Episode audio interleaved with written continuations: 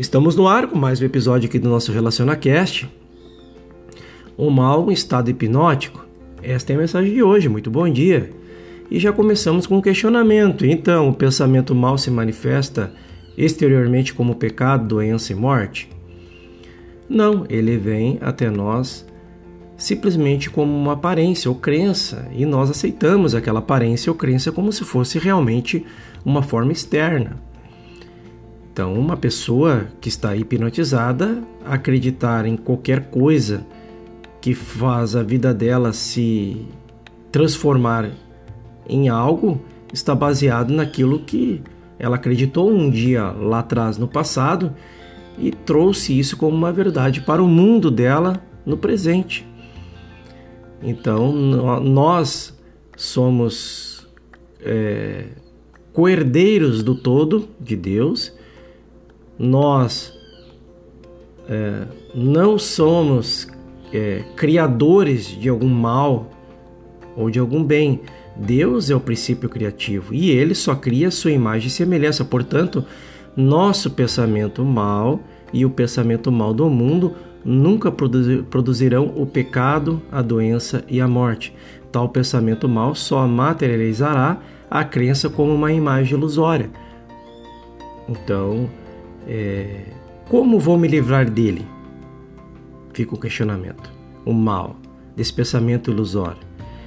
Ele nem mesmo está aqui, portanto, podemos nos livrar dele? Este é outro questionamento. Não existem o pecado, a doença ou a morte e todo o pensamento mal. O que possamos ter não produzirá tais coisas, mas a crença universal numa individualidade à parte de Deus produz sim essas imagens errôneas que vemos, como se pedisse para ter essência, jurisprudência e veracidade, que porém elas não têm. Todas as imagens são tão reais quanto aquilo que o homem está hipnotizado a acreditar que está vendo. Lembremos que ele não está vendo, ele acredita no que vê.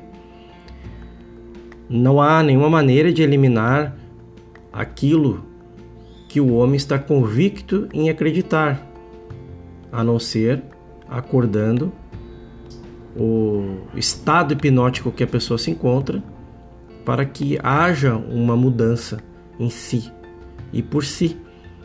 E como fazemos isso?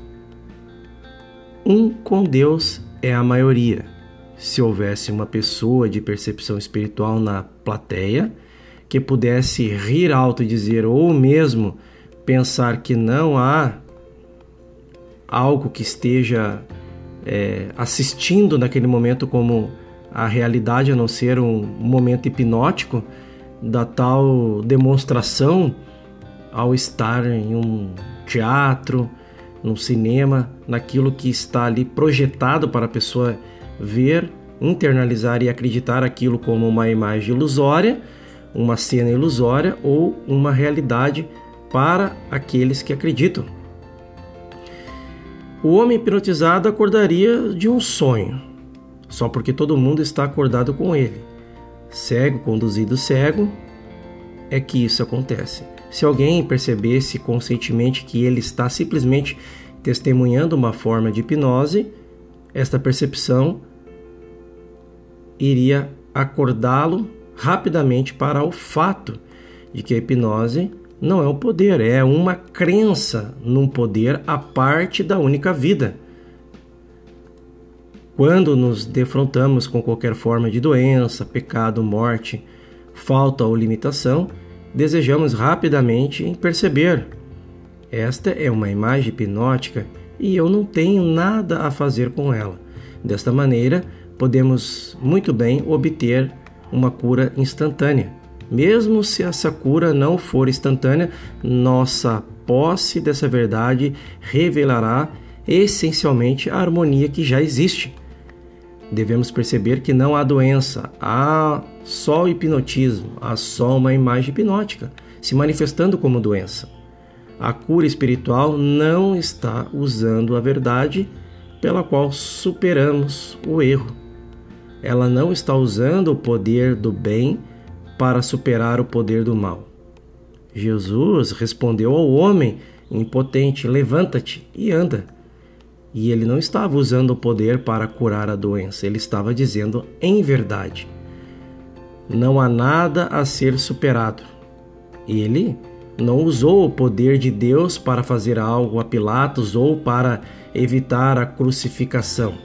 Ele disse: Nenhum poder terá, terei ou teria sobre mim se não te fosse dado do alto. Então ele deixou a crucificação prosseguir e provou a vida eterna. Uma pessoa que cura espiritualmente não é alguém que desenvolve uma técnica de usar a verdade para superar o erro ou de usar um tratamento para superar a doença.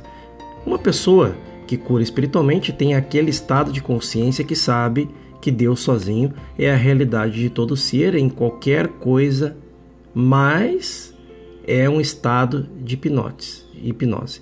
O reconhecimento de que ele está tratando com um estado de hipnose em vez de uma pessoa ou uma condição. É a consciência de cura. Relacione com a sua vida, relacione com tudo que você está vivendo hoje. Se a maioria das desarmonias presentes não está vinculado a um estado de crença naquilo que é uma verdade somente para você ou somente para qualquer pessoa que acredite. Faça um excepcional dia. Este é o nosso episódio de hoje. Próximo episódio falaremos sobre ver e ouvir. Até lá!